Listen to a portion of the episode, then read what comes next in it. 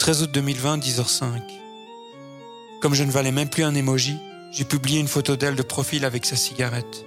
Je m'attendais à ce qu'elle me demande de la retirer, mais non raté. Elle doit être habituée à expérimenter mes idées diverses et variées.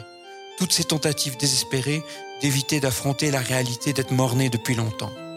À droite sur la photo figure la mention Tout est en même temps son contraire. Sur le fait d'assumer la clope sur une photo, j'ai ces paroles bien ancrées en mémoire.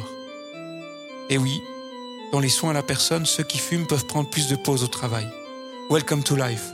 Enfin, depuis avril 2019, elle a dû choisir un chemin à emprunter, soit droit et ensoleillé, ou bien tortueux et tempétueux, la voie du ghetto ou de la zone.